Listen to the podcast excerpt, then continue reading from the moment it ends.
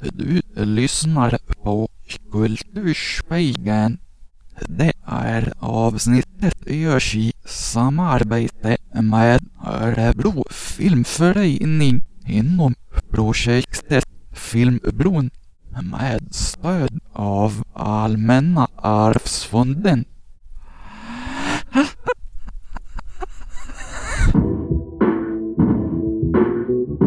A partir deste dia, tudo mudou. Hej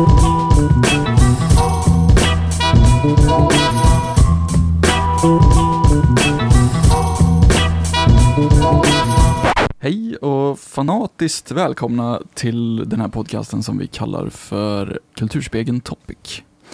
Eh, det är som sagt ett samarbete med Örebro Filmförening. Och idag är vi tre som sitter i Radio Campus-studion i Örebro. Eh, Daniel Lundsten Hej hej. från Filmföreningen Yes. och Roxy och lite andra sammanhang. Så. Ja. Och Andrea Vasquez Diaz. Hallå? Använder du båda namnen? Så, eller? Eh, nej, nej, jag kör, eller jag, eh, nej, ja, lite då och då, det är lite olika. Ja, lite som du känner för. ja, exakt. Eh, du är ju också med i Radio Campus. Yes, jag är med i Radio Campus styrelse och Filmföreningens styrelse. Yes. Och eh, med, är projektledare i utskottet här för Filmföreningen på Ja. universitetet. yes. Och så går vi ju i samma klass Yes. dessutom. Mm. Ja, ni två. Ja, Ja, precis. precis. Det- Tillägg. Eh, vi, Nej, hade ju Daniel tänkt, också. vi hade ju tänkt att vi skulle prata om Twin Peaks Ja. och eh, David Lynch lite i allmänhet så. Mm. Vad- varför är det just vi som, som sitter här och pratar om det här? Jag vet inte. Eh, jo, Det vet vi. vi. Vi har, ju- vi har utgått från att, vi har gått ut med att vi båda är fans av Twin Peaks och Mm. David Lynch. Mm. Eh, Ja, har ju, ja, vi har ju matchande tatueringar till och med. Ja, så- alltså båda vi har tatueringar, en ganska känd symbol från Twin Peaks. ja, ja det, Ehm. det är först nu jag ser det. precis. Ja, precis. Ja, men din är ju jättesnygg verkligen. Ja. Eh, nej men, nej, nej men, nej, men jag, tror, jag vet faktiskt alltså det var, Jag tror att jag började jobba på filmföreningen. Eh, och så var det du som kom fram till mig och sa, ja men förresten gillar du Twin Peaks? Så sa jag hell Ja. Och så, Jag tror jag såg din tatuering och då började vi prata om det. Och, ja men precis. Det är Mm. specie- så speciellt också för att den här tatueringen brukar oftast inte folk känna igen. Men Mm. när man väl, alltså den, man kan hitta riktiga vänner med den genom Ja, att, de som känner igen den. ja exakt, de vet vad det är. En dörröppnare. Ja exakt. Eh, när jag frågade dig Andrea om du ville vara med och prata lite om Twin Peaks så sa du att David Lynch är en av dina favoritregissörer. Mm. Varför det? Eh, ja, inte nog med att han regisserat Twin Peaks. Men han har gjort många andra filmer som jag tycker om också. Jag gillar hans stil. Eh, jag gillar att han är väldigt, eh, att han är väldigt alltså, kreativt skapande. Han gör som han vill. Eh, och han låter inte någon liksom, hindra honom från att göra det han vill. Och det är så många i hans tid, alltså i början av hans karriär som tyckte att han bara gjorde massa liksom, skitfilmer och var lite såhär, nej men fan det här är lite för konstigt för oss. Men han, han gjorde verkligen något, något så udda mycket mer populärt än vad det... Alltså det är svårt att göra något så udda populärt. Mm. Det lyckades han göra. Mm. Eh, och jag har mycket respekt för honom för det. Mm. Alltså min relation till den är ju ganska kort och inte så, så djup liksom. Mm. Eh, jag såg Twin Peaks första gången för ett år sedan, alltså Mm. säsong ett och två, liksom första vändan. Mm. Eh, och det som jag blev fascinerad av är ju, är ju den här liksom stämningen och hur han lyckas bygga någon slags alldeles egen historievärld på något sätt. Som, Mm. Mm. eh, det är inte liksom nödvändigtvis den bästa serien jag har sett. Det, Mm. men, men, Men det du just- blev uppsluken av någonting. Ja, Ja. precis. Mm. Väldigt, väldigt mycket så. Det var, Mm. jag har aldrig sett något liknande liksom. Ja. Eh, vad är det med Lynch som du? Ja, men det var samma där. Alltså, min första koppling till Lynch var ju också Twin Peaks. Eh, och jag är ju tillräckligt gammal så jag såg det när det sändes första gången i Sverige, 1990, eh, när det kom. Och då hade man kanske bara hört talas om namnet Lynch. Alltså det, det, det fanns ju, jag, jag var, var 13-14 då, så, så man inte hade väldigt full koll. Men, men det var att man söks in i någonting där Mm. som han, han la upp, som var helt fascinerande. Som jag Mm. aldrig sett förut. Eh, och sen när man blev mer och mer involverad i hans filmer, man började se hans filmer när lite äldre, så försåg man hans, hans egna stil, hans personliga aura som Mm. fanns i hela Mm. i, i hans verk. Mm. Jo men det är, det är lite, som jag sa, det är någon, för mig är det någon slags fascination så över, jag sa det tidigare också, att det, att det är alltså någonting som är så svårtillgängligt och så konstigt kan Mm. bli så folkligt. Mm. Det är lite av ett mysterium för mig så, just med, eh, kanske är just, just Twin Peaks som, som jag tänker på. Mm. Mm. Men jag tänker att så här, alltså, i ba- alltså, till den här basen så har han ju en, en historia om en tjej och massa villaområden. En väldigt klassiskt, liksom, idylliskt ställe på jorden i USA.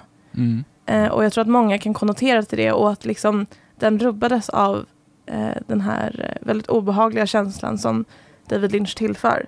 Mm. Det gjorde liksom att de blev lite mer suktade till, till det tror jag. Alltså det amerikanska folket i alla fall. Ja, ja, absolut. Men även här i Sverige, men också humorn och eh, han, han hade ju amerikanska troper alltså Mm. i, i själva berättelsen Twin Peaks. Mm. Alltså det är väldigt idylliskt som säger och det är, det är kopplingar till farliga kvinnan, alltså fara för i det lilla samhället. Det är Mm. ett vanligt tema och det är körsbärspaj och paj, alltså kaféer, det är Ja, precis. FBI, allt är något, det är amerika, amerikanerna någonting i. Mm. Ja. Det hände aldrig något speciellt där liksom, i Nej. Twin Peaks. Det var liksom bara ett van, en vanlig förort. Liksom. Mm. Mm. Ja, väldigt så här småstads, så här, schablonbilden av det på något Mm. sätt. Ja. Mm. Eh, jag tycker mig liksom se, uh, få lite så här Värmlandsvibbar av Twin Mm. Peaks. Liksom i, eh, och då tänker jag inte på liksom den här Ulf Malmros bilden av Värmland utan Nej. en mer verklig bild av Värmland. Eh, just det här med liksom mycket barrskog och Ja. sågverk och liksom Ja, Det precis. skulle kunna lika gärna utspela sig någonstans i Värmland. lite så. Ja, mm. Mm. Ja, för att de är inte så här, deras dialekt är ju inte jättestarkt heller. Så det är inte liksom någon, eh, någon eh, för jag tänkte Nej. så här, men varför inte Norrland? Men också så här, Mm. fast Norrland är ju så himla unikt. Och det, Twin Peaks är ju himla, mer generiskt än så Mm. liksom. Mm. Ja, ja precis.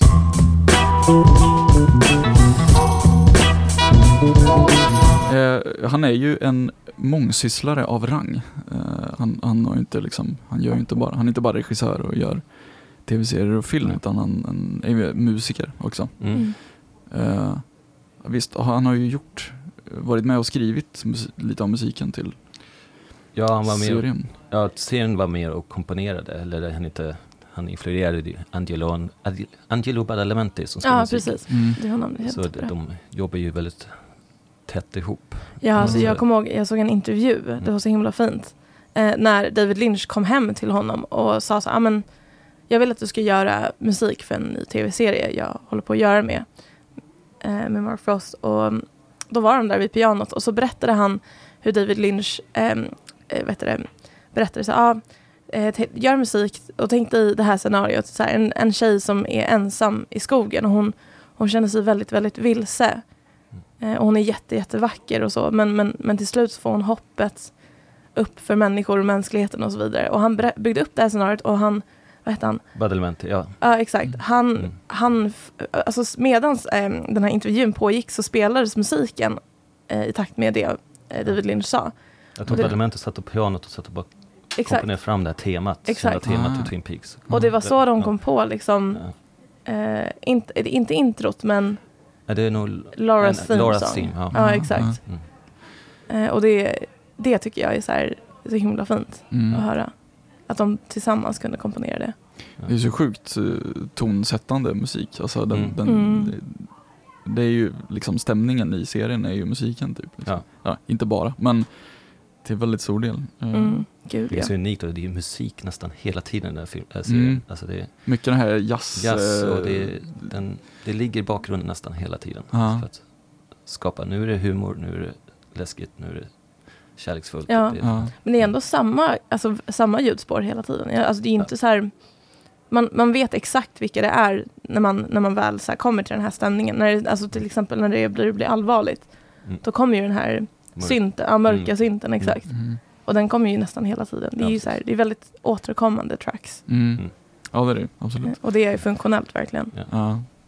Det är ofta som det känns som att det liksom bryter lite, drar lite. Så här. Det är inte rena känslor eller stämningar så, utan det är så här, ofta Mm. blandat, alltså humor Mm. blandat med någonting väldigt Mm. otäckt eller liksom Mm. eh, väldigt speciellt. eh, han har ju också varit ganska inblandad i ljuddesign och, och sådana grejer i Mm. kanske större utsträckning än vad regissörer brukar vara. Eller liksom. Och det läste jag på att han, han var ju väldigt intresserad av ljud, filmljud redan från början. När han började experimentera med film Mm. redan på 70-talet. Att det var, jag menar, hans första kortfilmer det var mycket med ljudet som var centralt. Mm. Och det märker man ju att han det används redan i första filmerna, han, som i Razorhead. Det är ju, en- den ljudbilden är ju he- helt fantastisk Mm. att lyssna på. Alltså det är industriellt och det är liksom smutsigt och det, det ligger ett mörker som hela tiden ligger i bakgrunden. Mm. Man liksom kan är- verkligen få liksom så här, ja men, auran av filmen bara av att höra ljudet. Ja, Liksom. ja Mm. Det finns nu ett lynchianskt ljud också. Det, det finns där. Så det han ha med. Eh, Andreas Andersson, eh, ljuddesignern, var ju här för, Mm. eh, i höstas och pratade lite om, om förebilder och sådär. Och då nämnde han bland annat Lynch som Ja. en sån. Är det så? Ja. Eh, han hade ju någon, det var ju någon kvinnlig också som brukade jobba med honom som jag inte kommer ihåg vad hon hette. Men han nämnde henne också liksom. Men Mm. de två så som eh, lite inspirationskällor så. Liksom. Ja. Mm. Eh, han är konstnär också. Eh, Mm. Målar och fotograferar. Mm. Eh, jag vet att han har, eller i alla fall har haft ganska nyligen en utställning med en fotograf som heter Gregory Crudson. Mm. Som är lite så här amerikansk, f- fotar mycket så här. Man kan se hur de liksom har dragits till varandra för att de Mm. rör sig lite i samma, Mm. mycket am- amerikanska små orter och liksom Mm. så här, situationer i liksom en Mm. förort eller bostadsområde eller liksom Mm. sådär. Så, Ja. eh, Han, har, han har ställt ut i Sverige också en gång till. Det var massa år sedan nu.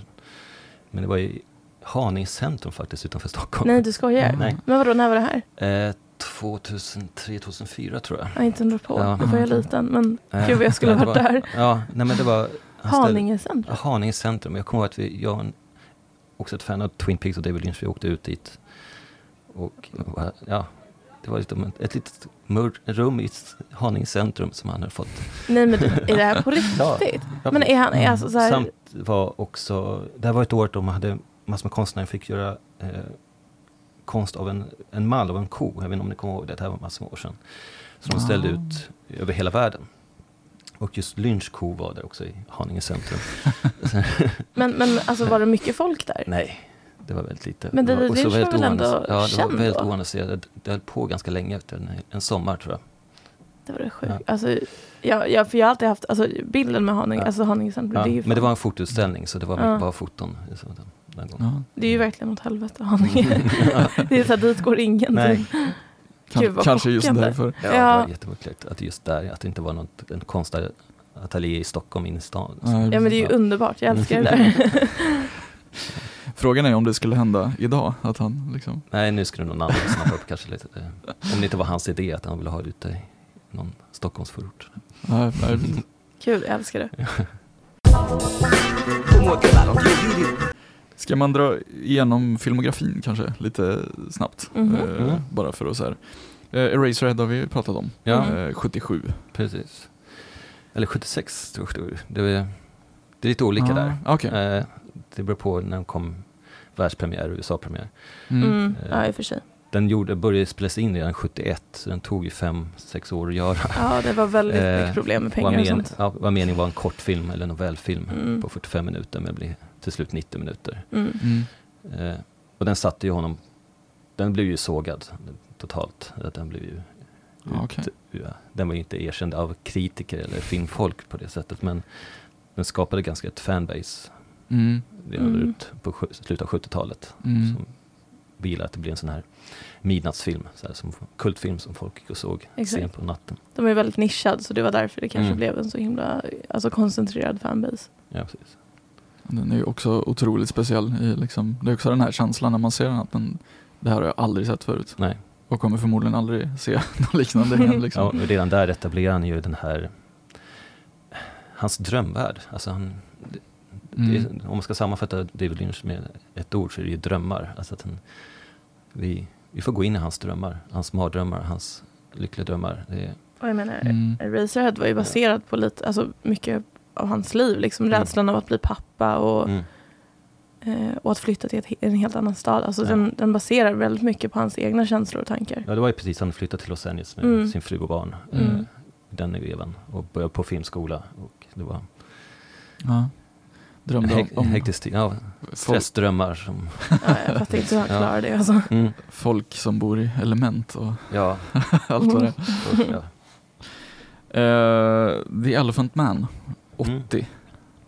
Den har inte jag sett, jag måste se den. Den, det är ett tag sedan jag såg den men den Mm. är faktiskt jättebra. Jag kommer Jag ihåg den som jättebra. Men jag tror att jag inte vågar se den för att den kommer bli sorglig och då kommer jag börja grina Ja, och det är utsätta mest mig själv. kommersiella film kan man säga. Ja, det var ju, Mel Brooks älskade ju Razorhead, alltså filmskaparen, komikern. Ja.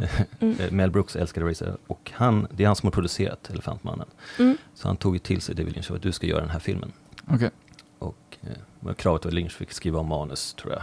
Eh, och göra det på sitt eget sätt. Mm. Det, jag också, det var jättelänge sedan jag såg den men eh, jag kommer ihåg den. Det är, det är inte min favorit av Lynch men den är bra. Men, Mm. men kommersiell, menar du att den inte är lika lynchig? Det kommersiella att det blev, den blev ju hyllad av filmkritiker och den, den blev ju Oscars-nominerad för bästa regi och manus. Mm, mm. Den fick ju en, Så han hamnade liksom kring de kretsarna? ja, så den anses ju vara som en liten filmkanig klassiker. Att man Mm. Mm.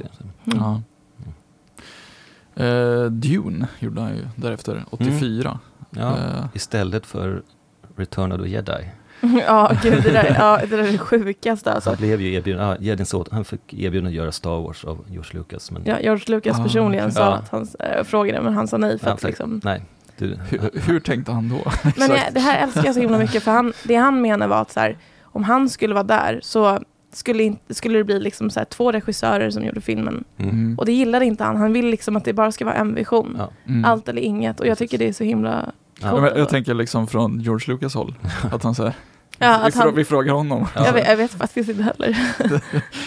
Ja, det är väldigt märkligt att han- David Lynch blev tillfrågad. Men- man borde Ja. fråga George Lucas hur han tänkte där. Ja, ja precis. Eh, Kan ni tänka er liksom, Star Wars blir så här jättemörk och typ... jag tänkte bara ljudbilden, häftigt. Haft. Ja. Ja, med tanke på hur, hur Dune är så, så ja, den är ju eh, Precis. väldigt obegriplig. ja, där var det ju demonproducenten Dino De Laurentiis som Ja, just det. kontaktade honom att göra Dune. Och Mm. hade förhoppning att det här kommer bli ny Star Wars. Eh, Det ska bli samma succé. Men det blev det ju inte. Det You blev, ju det blev en Väldigt sorgligt. eller, ja, den är inte bra. Den är väldigt... Ja, men den, den, man, man känner ju så här, eh, verkligen ambitionerna svämmar över på något sätt. Han, Mm. ville göra allting liksom. Ja. i, Men så tror jag att förlagen, det är en svår, något svårt att filma. Jag har inte läst boken i förväg någonting, men Men vad tror ni gick fel? jag tror det var att det, alltså, alltså boken som i sig är flummig i sig. Att det, det, Mm. det är en svår berättelse att berätta. Att det är så, nej, svårgrepplig. Att det, det, Mm. Jag är nog inne på samma spår Ja. faktiskt, att den, att den är så, det är nog liksom en ofilmbar Ja. historia. Så. Ja. Mm. Och så jäkla tjock väl. Ja, jag får med det. De ska göra ett nytt försök nu vet jag, men är det sant? Ja. Det är ju eh, Denis det är Villeneuve. Nye som ska göra nästa. Mhm, Eller ja. ge sig på det. Så vi får Ja. se det Jag vet inte, jag tror att man så här, vi, alltså det finns ju sjukt obegripliga böcker som typ Frans Kafkas böcker och allt det där som Mm. folk ändå gjort filmatiseringar på. mm. Mm. Det är så här, ja, jag vet inte. Jag tror att man kanske får anpassa det väldigt mycket och skriva om det och så här välja Ja, gud, ja. delar ur det. Att man bara så här skalar bort. Ja. Att man gör sin egen take på det helt Och sen enkelt. kanske Ja. David Lynch är fel person att göra det. Att det jag vet inte. Det, om det ska vara en kommersiell science fiction-film. Ja. Mycket möjligt. Ja. Eh, 86 kom Blue Velvet. Mm. eh, som jag, jag tror inte jag har sett den. Ja. Jag har inte sett den heller. Och det var också Dino De Laurentiis som producerade den. Ja. Det blev ju en sån här, det är en sån här hit som jag hör, man, när man har hört talas om David, jag nämnde David Lynch tidigare, när man hört talas om hans namn, Mm. så var ju alltså att man, ja det var något med Blue Velvet, Mm. något, man har sett bilder därifrån och allting. Mm. Det var ju så hans, så han blev ett erkänt namn Mm. i omvärlden. Precis. Dels för att han vann i Cannes med filmen och ja, han hade ju toppskådespelare, Dennis Hopper, Isabella, Isabella Rossellini med i den här Mm. filmen. Och Kyle MacLachlan. För, Mm. Inte, Ja, för, inte första gången men Nej, han, Han var ju faktiskt i Dune. precis. Mm. Eh, väldigt. De, det, är något, de har, det känns som här perfekta matchningen på något sätt. mm, Han och Lynch är så här. Ja, gud ja. Men det är för att han kan hantera Lynch. Typ. Alltså, så här, han förstår nog Ja. vad Lynch menar och och kan jag, leverera. ja, men, ja. också, men också att så här, han, exakt, alltså så här, han, han kan nog, om en annan skådespelare skulle kanske säga, ja men skådespelat med Lynch, då skulle de inte förstå det han säger. Men jag tror ändå att Kyle kan typ så här comprehenda det han säger och ändå få det Lynch vill liksom. Ja, Och det är en Mm. jättebra kombo för en regissör. ja. ja men ja, verkligen. Ja. Eh, Men det är en bra film, men, och redan där märker man ju av det här som vi nämnde med Twin Peaks småstadsidyllen som det ligger något mörker i gräsmattan som vill komma Mm. upp. Något, det som vi inte ignorerar, det vi inte vill se, Mm. Mm. ligger där och puttrar Ja men precis. på skumma, skumma delar av stan som, Mm. som vi ignorerar. Som, Mm. ja. Eh, och då kom ju Twin Peaks 90. Eh, 90, ja. eh, Hade en premiär. Precis. Eh, Och på våren USA, april tror jag, ja, i USA. mm, Halvår senare i Sverige. ja. Mm. Men, men han lämnar ju inspelningen sen av serien och gör Wild at Heart. Ja precis, Eh. det var under säsong två. Ja, just det. Precis. Eh, Första säsongen är ju bara, säger jag rätt nu, sex avsnitt? Eller åtta? Åtta avsnitt. Ehm, Ett avsnitt. ja. Ja. åtta Mm. avsnitt med piloten. Eh, och den hade han väl full koll över eh, som en showrunner och huvudförfattare med Mark Frost. Mm. Och eh, ja, historien där, om vi ska gå igenom det. Hur, alltså det var ju en, Hur den blev till? hur det blev till. Ja, alltså, ja, alltså de hade ju tänkt att, de, de träffades ju på ett café och diskuterade idén. Ja, de var ju vänner alltså, Ja. sen tidigare. De hade ju planer att göra någon Marilyn Monroe, Marilyn Monroe dokumentär eller film tidigare Mm. också, men som Mm. inte blev av. Och så satt de och diskuterade idéer. Och på ett café så, så nämnde Lynch att han hade en bild av någon, en kropp som hittas på en strand, Mm. insvept i plast. Mm, precis. Eh, och då föddes idén till en film Mm. som heter Northwest Passage. Mm. egentligen. Men då, och eh, med Mark Frost som kommer från tv-världen. Han var författare för många polisserier och sånt annat eh, på 80-talet. Så jag menar, men vi gör en tv-serie av det här istället. Det, Mm. Lynch nappade. Bara. Mm. Och så nappade ABC, den stora, stora, stora kanalen. Eller, Den var stor kanal men de gick lite dåligt för den kanalen just Mm. då på 90-talet. Mm. Så de ville ju ha något, Ja. något som lockade tittarsiffror. Mm. Ändå så förvånad över att Mark Frost lyckades övertala Lynch att göra det i en tv-serie. Det, är- det känns Mm. verkligen som att det är något som David Lynch inte skulle gå med på. Ja, och Ja. jag tänker att det kanske är lite det kanske inte är den vanligaste utvecklingen heller. Det vanligaste är kanske att man kommer från tv och går till Ja, men film. precis. Liksom. Mm. Mm. Eh, men ja, Ja, de vände på kakan där men, och förde in, som vi som säger mycket idag, alltså, alltså med tv-serier som är så filmiska och Mm. eh, stora produktioner. Alltså de, de förde in det redan, redan då, 89, 90. Det här Mm. var en, en autörsverk. Liksom. ja. Twin Mm. Peaks låter också mycket, mycket bättre. Ja, det låter också, det är en bra titel folk Mm. Ja, idé för låter bra i munnen. Ja. Lite mer catchy. Än. ja, Mhm. precis. Men för visst, alltså det blev väl lite, vad är anledningen till att det blev så? För att de drog väl inte alltid jämnt liksom i, Nej, Han- han, han- och Frost var ju två helt olika sätt tror jag, eh, att skriva. Mm. Ja. Jag har uppfattat att Mark Fro- Mark Frost var mycket mer traditionell manusförfattare. Mm. Han kom ju som sagt från tv med de här, här avsnitt som var per, episodiska. Jag tror Spana på Hill Street hade han skrivit. Alltså det var sån här, ja, dramaturgin var på 45 minuter. Mm. Ja. Jag gick efter regelboken helt Inte enkelt. regelboken. Så Ja. Lynch ville ha en, en serie, liksom en, Mm. en följetong. Som Mm. var, inte var, det enda som var vanligt då med det, det var ju Dallas och Falcon Crest och sånt som Mm. hade den såpan. ja. Men han, eh, alltså Lynch tröttnade lite på förutsättningarna när, ja, vad som hände var, det var väl mot när ABC ville att det skulle bli en fortsättning, säsong två. mm, Mm. Då ställde de kravet väldigt eh, till att mördaren skulle avslöjas mm, eh, så snabbt som möjligt. Eh, vet inte om det hade berodde på att det dalade tittarsiffror eller att det var att nu, nå- något måste hända Mm. i serien. Och Lynch var väl emot det där men det var väl något kontrakt som de var bundna till så att han fick redan i Mm. avsnitt 6 kom fram till här tidigare att ungefär i säsong 2 att då avslöjar vi mördaren. mm, Mm. mm. Vi säger inte vem här för Nej. nej, ingen spoilers. Alltså, Eh, Vi, vi sparar dem li- till lite senare. ja det kanske Sätt upp en spoilervarning. Eh, Alltså jag personligen hade inget problem med det. nej, inte heller, inte så efterhand. Nej. Dock, alltså det, det kunde ju varit, ja, ja, alltså jag vet inte riktigt varför de förlorade tittarsiffror så. Nej. Men det jag störde mig fruktansvärt mycket på i säsong två var liksom att det var lite som att efter att mördaren hade, eh, ja, men så här, ja, de hade sagt vem mördaren var, så blev Twin Peaks något helt annat. Mm. Alltså Mm, det blev liksom mycket mer humor, det blev inget mörker i det. Det var liksom bara, jag vet inte, det blev bara inte samma grej. Det var sidospår, det var historia. Ja. Alltså de, de ville ju...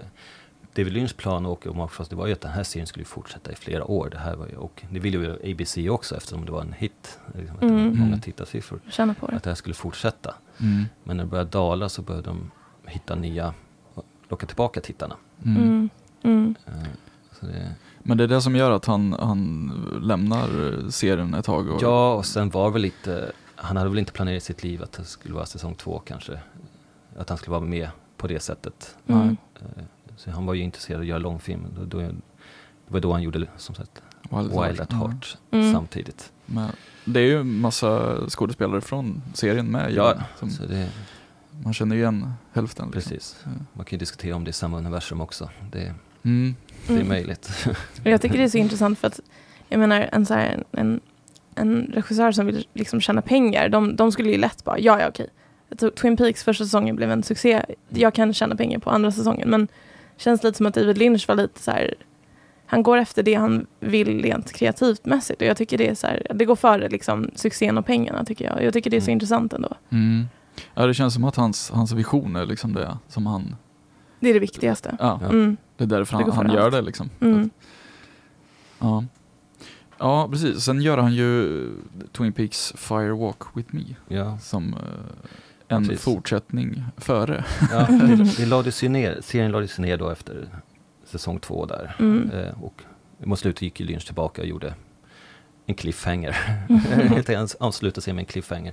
Vad hände? Eh, och folk, jag vet inte hur du upplevde när du såg det nu för första gången. Bara, "Jaha, är det så här det slutar? Eller? Ja, alltså jag har alltid fått Ja. frågan, ska man se den före eller efter Twin Ja, Peaks-serien? filmen? Ja, Ja. exakt. Mm. Jag har ju sagt att den ska man se, det, den ska man se efter. Ja, samma här. Mm. Mm, Den, för den avslöjar mycket. precis. Mm. Just det, Ja. det gör den ju. Eh, så den har ju, det är som en, det är en prequel. Den utspelar sig Mm. eh, de sista dagarna i Laura Palmers liv innan hon Ja. går bort. Mm. Eh, och det är en speciell film. Alltså den, den blev ju utbuad och hatad. Och jag tror Mm. fansen först för, inte gillar den heller för att det var något helt annorlunda Mm. mot vad serien var. eh, Mycket Mm. mörkare. Men sen har återhämtat sig. Att folk, fansen bara, "Ja, men det här Ja. det är faktiskt bra. Jag kan fatta, jag Ja. fattar inte hur den kunde blivit hatad. Jag tycker den är superbra. Ja. Verkligen. För det var så här grejen att eh, när, man, när man kollar på Twin Peaks så har man alltid en bild av hur Laura Palmer kunde betett sig och liksom innan hon, alltså innan hon dog. Alltså Mm. typ, ja men så här, hur, hur, hur ens liv var och så. Och det fick man chansen att se för att han älskade ju, eh, vad heter hon, hon eh, som spelar Laura Palmer. Shirley. Ja exakt, han ville ju verkligen göra mer. Mm. För att han tyckte att liksom, hon, hon var för lite med i serien. Mm. Det var väl därför han eh, hittade på den här Hennes, Hen- Hennes Kusin, kusin, kusin. Ja, exakt, som ser exakt likadan ut som. Laura Palmer. mm. Eh, och jag tycker det är så fint att han valde att göra en till film med henne och att se liksom hur, hur hon Ja. var Mm. levande. ja, hon är så bra också. Ja, hon är rollen. jätteduktig. Ja. Ja, hon är jättebra. Ja. Ja, jättekul. Jag tog också in den. Han ger ju en pik till tv-industrin i början av filmen också. Det första vi ser i, filmen det är ju en, här bruset av en tv. Mm. med förtexter och Mm. så zoomar ut och ser en TV och så är det en slägga som bara kör rakt ner i TVn. Boom, okej. Vi fattar kritiken. Alltså, Budskapet uppsnappat. ja. Ja. Eh, en fundering kring titeln på den. Är det alltså Firewalk eller är det Fire, komma, walk? Alltså, Firewalk with me. Ja, det, är, ja, det, det, det är väl inget komma i det. nej, inget komma. Nej. Man ska alltså tolka det som att man eldgår. Med, alltså, Ja, man menar så. går på Okej, ja. glödande Rent kol, grammatiskt. eller? Ja. Nej, men jag tror att de menar eld gå med mig. Gå med mig. Men, men, men jag tänker att det inte är ett komma för att eh, i, i serien så är det aldrig ett komma. Nej. Ja, det är en grammatisk miss, men Ja, egentligen. så det ska ju vara ett komma. Om Ja. man nämner, men Ja, just det. det, För så, det där, så inte, För jag har inte ens tänkt på det. Att, Nej, nej, för det, att det finns två olika betydelser. nej, det var något som slog mig igår. Jag så här, satt och googlade lite och Gud, läste vill lite olika Ja. teorier om det. Ja. Liksom, att, eh, hur ska man läsa det? Liksom? Mm. Gud, nu vill inte jag säga fel. Men jag, men jag har alltid Nej, jag, tänkt. jag tänker att fire, eld går med mig. Ja, exakt. Det har jag Ja, också tänkt. Men firewalk, det, det kanske är något Det, också. fin- ja, det finns Mm. där att läsa om, om man vill. Liksom. Var var vi? Lost Highway 97 Mm. Eh, ja, är det Precis, han gör. en lång paus där mellan filmerna. Mm. Eh, Då höll han på med sitt konstnärskap. Han gick tillbaka till filmen. Mm. Hittade en ny författare. Jag kommer inte ihåg vad författaren hette till Lost Highway nu. Bara för det. Men, Inte jag heller. Nej. Eh, Jag tänker att vi Men- kommer tillbaks till Ja. Twin Peaks. Men bara ja, precis. liksom men där inleder han ju sin dröm, alltså drömtrilogi, skulle de säga. Att det, är- det är Lost Highway, Mulholland Drive och mm. eh, Inland Empire som är tre Mm. filmer som nästan vävs samman i samma universum. Eh, som han också sagt senare tillhör samma universum som Twin Peaks. Eh, Okej. Som vadå? Till- tillhör, sam, det är i samma universum Mhm. som Twin Peaks. Mm. Det är med övernaturligheter och det är, det är samma tema Mm. i alla tre. Med Ja, män, i- det kan jag förstå. kvinnor i fara, det Mm. är fem fatale, alltså den farliga kvinnan som lurar någonstans. Och Mm. mycket det här eh, som också Twin Peaks har 50-tals i- ikoniska över sig. Att det är någon sån, Ja. Mm. mm. Ja, jag kommer ihåg när jag kollade på Mulholland Drive. Alltså, det var någonting... Det var, någon, eh, det var någon scen som var jätteobehaglig och jag bara kände så att jag, jag, Mm. jag trodde typ att jag hade kommit in i ett Twin Peaks avsnitt. För att det var, mm, jag vet inte om ni kommer ihåg det, men Jag ger den här scenen på eh, bakom soptippen, jo. ja exakt. en av de läskigaste scenerna som någonsin gjorts. Det, det är så läskigt, alltså det är fruktansvärt. Och, Mm. och där kände jag så här, men gud, det, det, alltså jag behövde inte ens typ läsa för att förstå att det var inom samma universum som Mm. Twin Peaks. Ja, precis. Än Ja. idag så förstår inte jag riktigt den Nej. filmen, men ja, men Lost Highway Ja. börjar ju där också. Också Mm. obehaglig med sina karaktärer som lurkar i bakgrunden. Ja, så det, mm. Ja. det, och det är absolut min favorit David Lynch-film, måste jag säga. Ja. Mhm, mm. Och, eh, det, den kan jag se om och om igen. Mm, mm. Jag, har ju, jag har ju sett alla de här, inte alla, men de flesta Mm. av dem Mm. någon gång. Men, Mm. men det är ju några år sedan. Eh, men eh, han har ju gjort uh, kortfilmer också, väldigt mycket liksom löpande genom Mm. hela sin... Där har jag inte sett Precis. någon av dem. Men, Inte jag heller. Precis, det var inne på 2000-talet. Han, han släppte ut på internet eh, webbserier och ja, just det. Det läste som- jag. Gjorde inte han en kortfilm när han lagar mat? det vet jag inte. Okej, nej, som samma. det, Jag bara det, lä- det är möjligt, det låter som eh, Ja men precis, mycket kortfilmer. Han inledde ju så mycket med kortfilmer också på 70-talet. Så Ja. Det- Mm. Mm. väl alltid återkommit till det. Mm. Och det är och kortfilmer är experimentella filmer, skulle jag kalla det. Mm. Mm. I hans genre. Vad var det du sa, sex män som... Ja, hans första, vad heter den? Eh, Six Men Getting Sick Ja, Six det. Times. Mm. Var det 57 sekunder av eld och 3 sekunder av spya på en loop. Åh gud. vad säga, Det, det låter ju lite som han 70-tal. ändå. Ja, Ja. den borde jag se. Vi borde hitta, den finns säkert på YouTube. Vad ska man hitta? Ja, Jag vill man se det dock, det är det. Nej, jag har inga problem med spya så det är okej.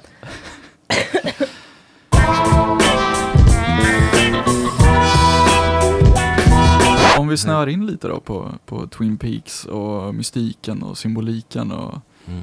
passa på att utfärda en spoilervarning också. Det kanske är svårt att prata om. Absolut. sakers betydelse utan att liksom avslöja saker. We're sorry.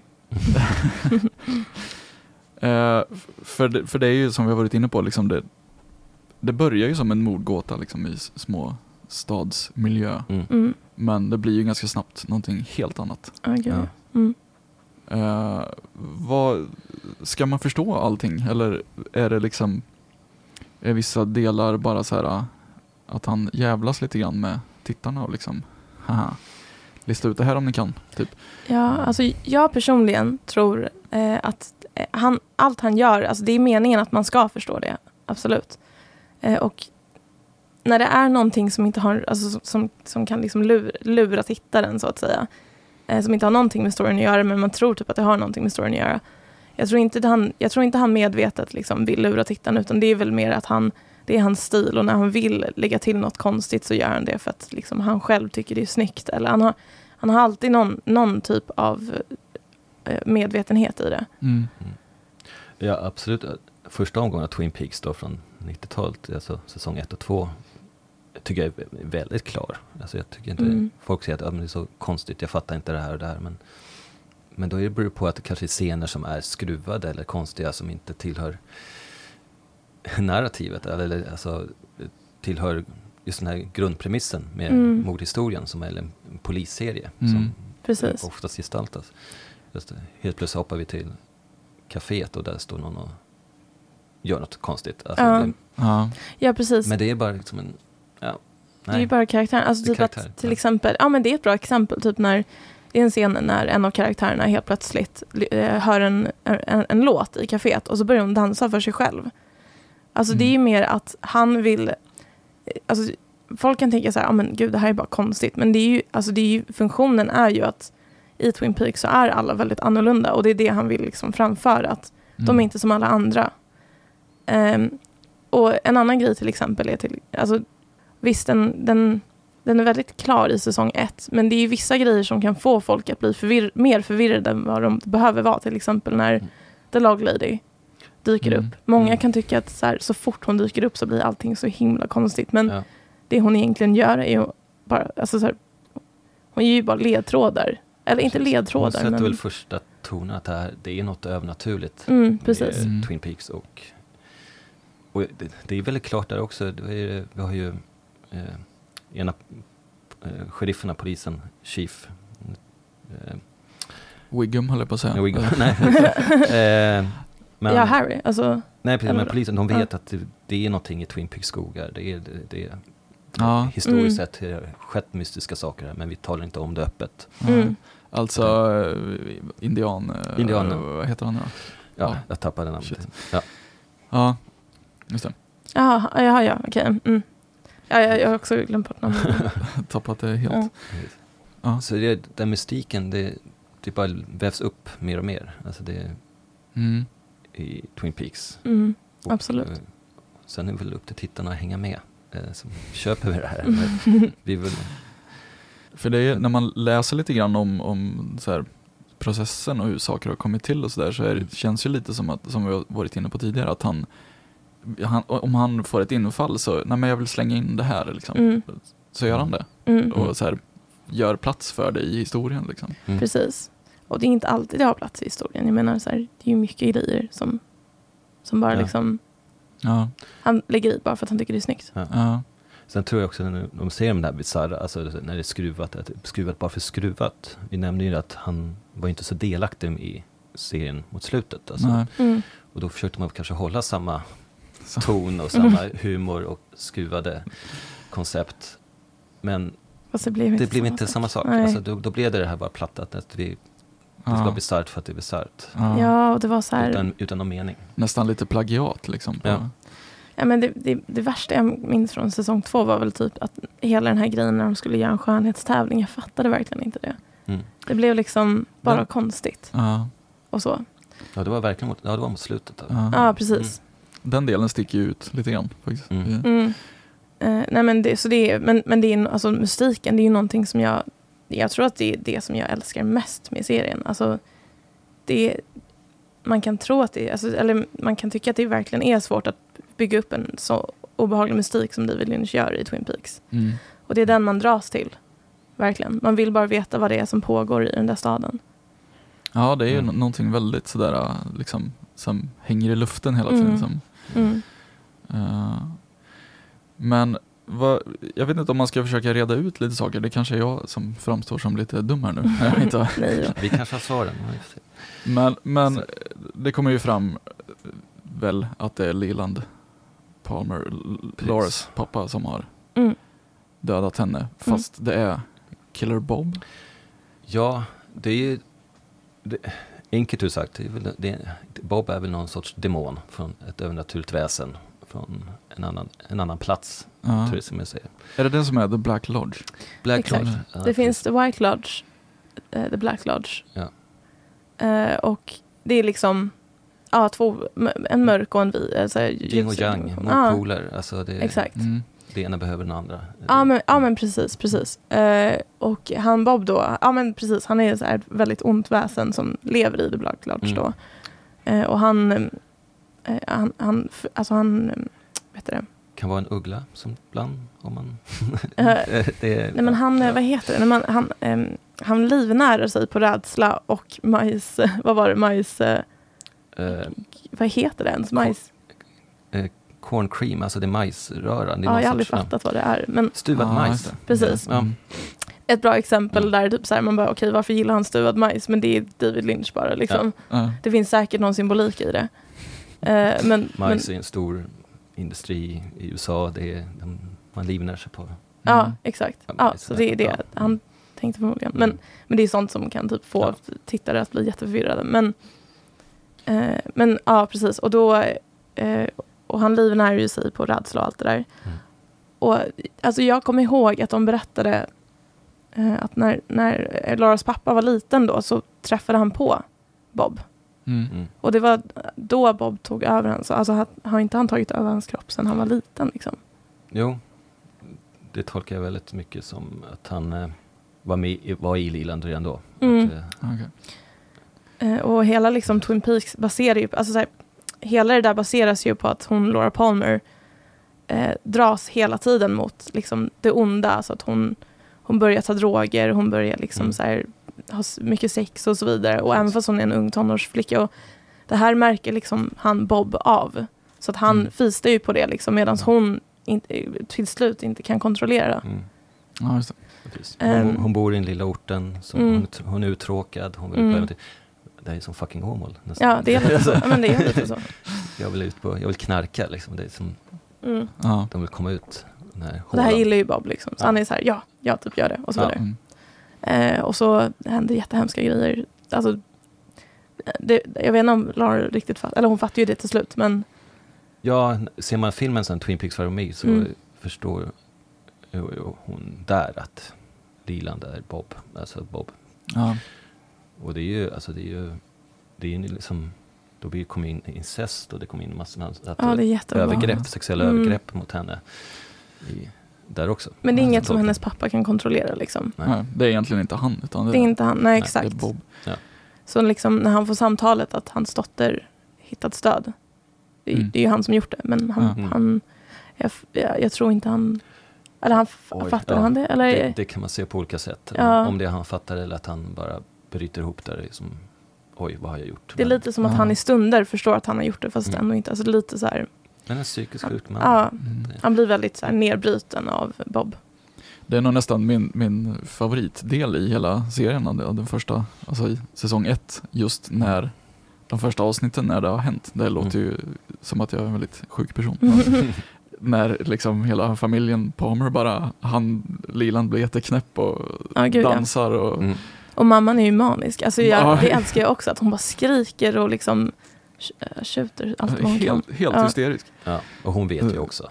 Ja, det är, Ja, Ja. precis. För att mamman har ju alltid, hon, hon har alltid haft en koppling till den här, um, ja men väldigt, till den här världen. ja. Men hon har inte vetat det själv, eller? Det fick vi väl kanske leta i säsong Ja, tre, ja, om vi ska gå in tre. på det Ja, sen. Men i och för Ah, sig. Mm. att hon hade, eh, det finns något med henne också. Ja, Exakt. o- okej. Mm. Så Laura föddes bara i en jävligt dålig familj kan man Ja. säga. Exakt. Taskiga förutsättningar. ja. Men The Black Lodge och The White Lodge är, Mm. är i serien så ser vi det som det är det röda rummet med rutigt golv. Det är ju liksom. Black Lodge. Mm. Det är The Black, Black Lodge. Lodge. Mm. White Lodge får vi inte se i Nej. första säsongen. Nej, alltså, just det. det är inte förrän i tredje säsongen som kom nu som vi fick se Mm. Ah, Okej, okej. White Lodge för första gången. Men det är även, även där vi ser han som kallas för The Man from Another Place. Eh, Mm. En kortväxta som Ja, pratar framlänges, baklänges. Mm.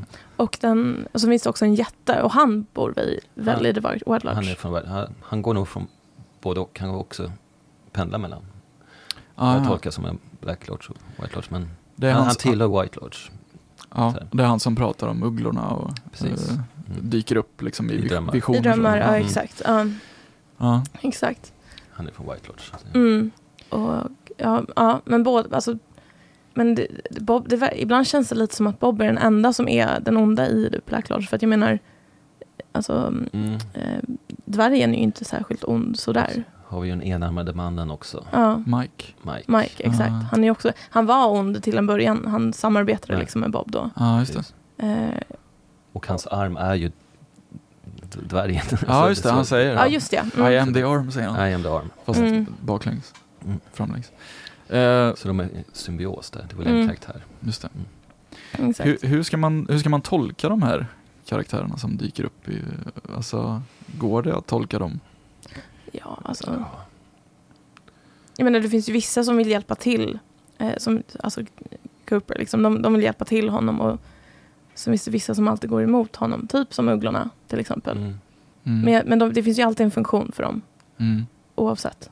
Ja, det känns som att Lynch har skapat en egen mytologi kring de här karaktärerna. Mm. det, men det finns säkert någon som skulle kunna liksom hitta kopplingar till andra mytologier, gudar och övernaturliga väsen. Mm, Ja. Precis. Han har ju förmodligen fått inspiration. Ja, annanstans. någonstans finns det någon grund i det. Mm. Men det känns som att det är en egen mytologi han har skapat de här.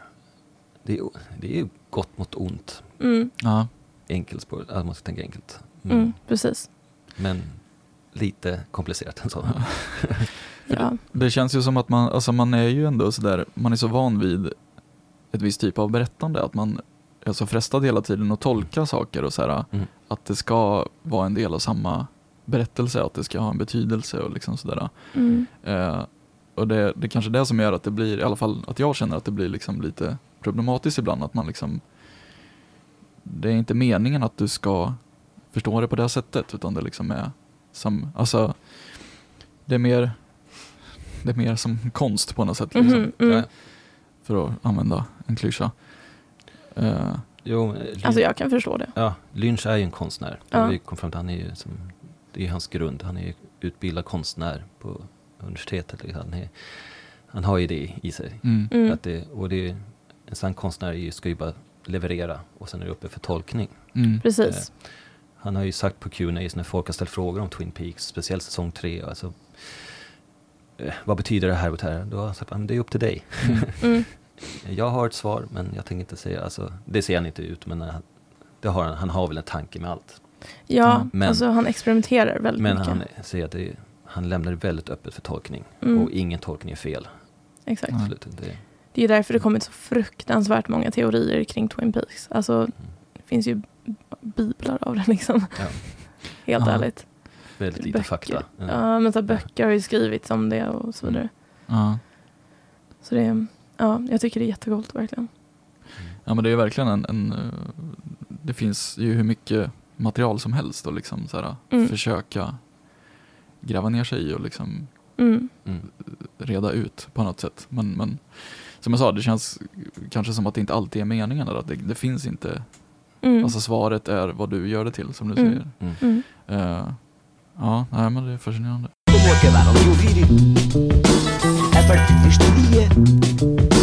Vad ska, ska vi prata lite om The Missing Pieces kanske? Alltså, har, Mm. har ni sett? Jag har Nej. sett delar av det. Ah, okej. Jag har inte sett det tyvärr. Nej. Det är ju egentligen alltså, scener som inte kom med i Firewalk with Me. Ja. Mm. Det var ju så att det var ett rykte väldigt länge när filmen det var så svårt att se filmen, kommer jag ihåg, Twin Peaks. Det var ju som en, den fanns på någon VHS-kopia, alltså hyr, i alla fall här i Sverige. Mm. Men sen när det, på DVD och sen fanns den aldrig utgiven. Det var ju Mm. olika rättigheter varsin.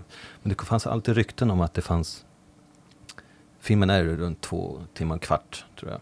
Ja. Eh, Men att det fanns en fyra timmar version. Ja. Alltså, fansen var ju så här, vad är det här? Finns det på riktigt? Och det, är som, det blev bekräftat lite. Och, sånt.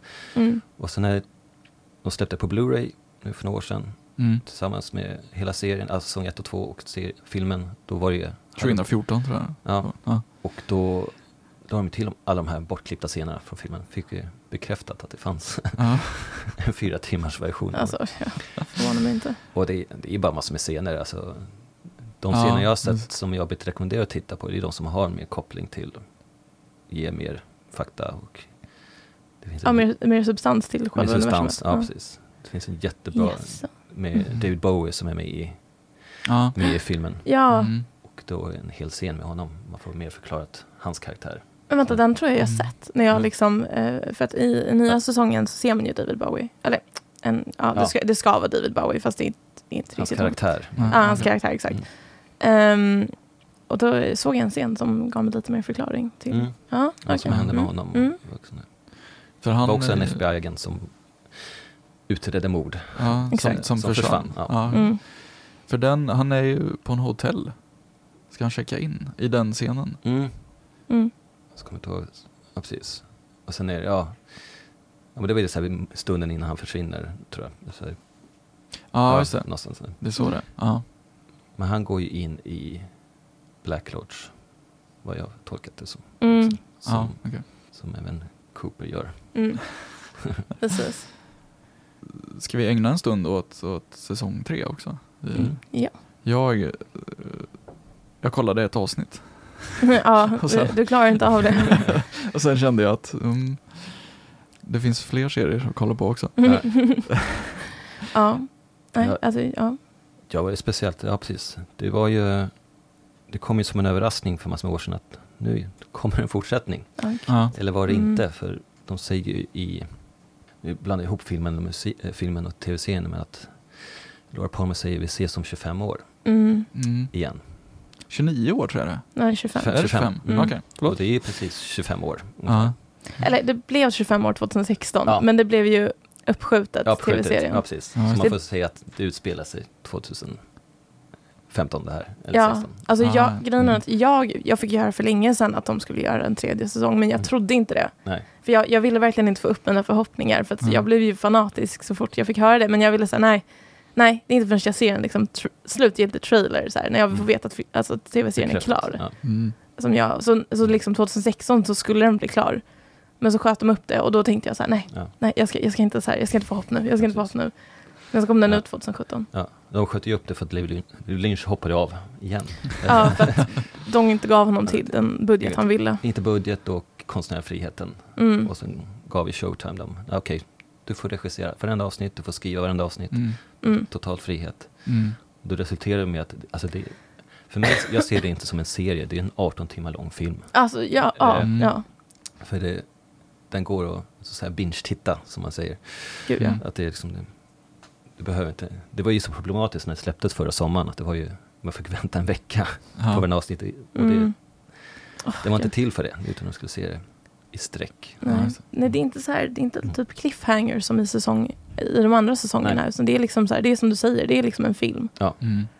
Ehm, Men är det, det är som en direkt fortsättning liksom på, eller hur? det är 25 år senare. 25 år senare. Ja. Och, eh, alltså det är något helt annorlunda. Det är, Ja, alltså det är inte, det är inte den Twin Peaks nej, Ja. som i det början. utspelar sig väldigt lite i Twin Peaks.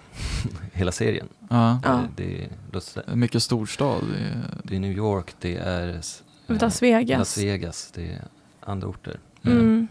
Ex, han expanderar universet. Och det är liksom helt andra karaktärer Mm. än vad de vi liksom... Folk, jag tror att folk suktade verkligen jättemycket efter liksom de gamla Twin Peaks-karaktärerna. Mm. mm. Och inte riktigt fick tillräckligt av det. Ja.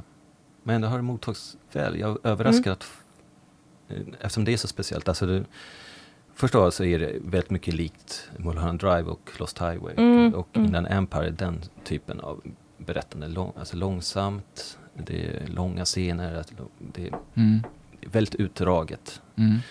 Eh, och drömskt hela tiden. Alltså, som, eh, när han säger att det är samma universum som Mulholland Drive, att det, vad är dröm och vad är verklighet. Ja. Mm. Och narrativet är som, det är inte linjärt, det hoppar i tiden, Mm, gud ja. hela Mm. tiden fram och tillbaka. Väldigt långa Ja. scener också. Ja. Mm. Mm. Och eh, jag är förvånad att publiken gillar det. Jag tror, men det kan bero på att han har etablerat den här stilen i de här filmerna redan.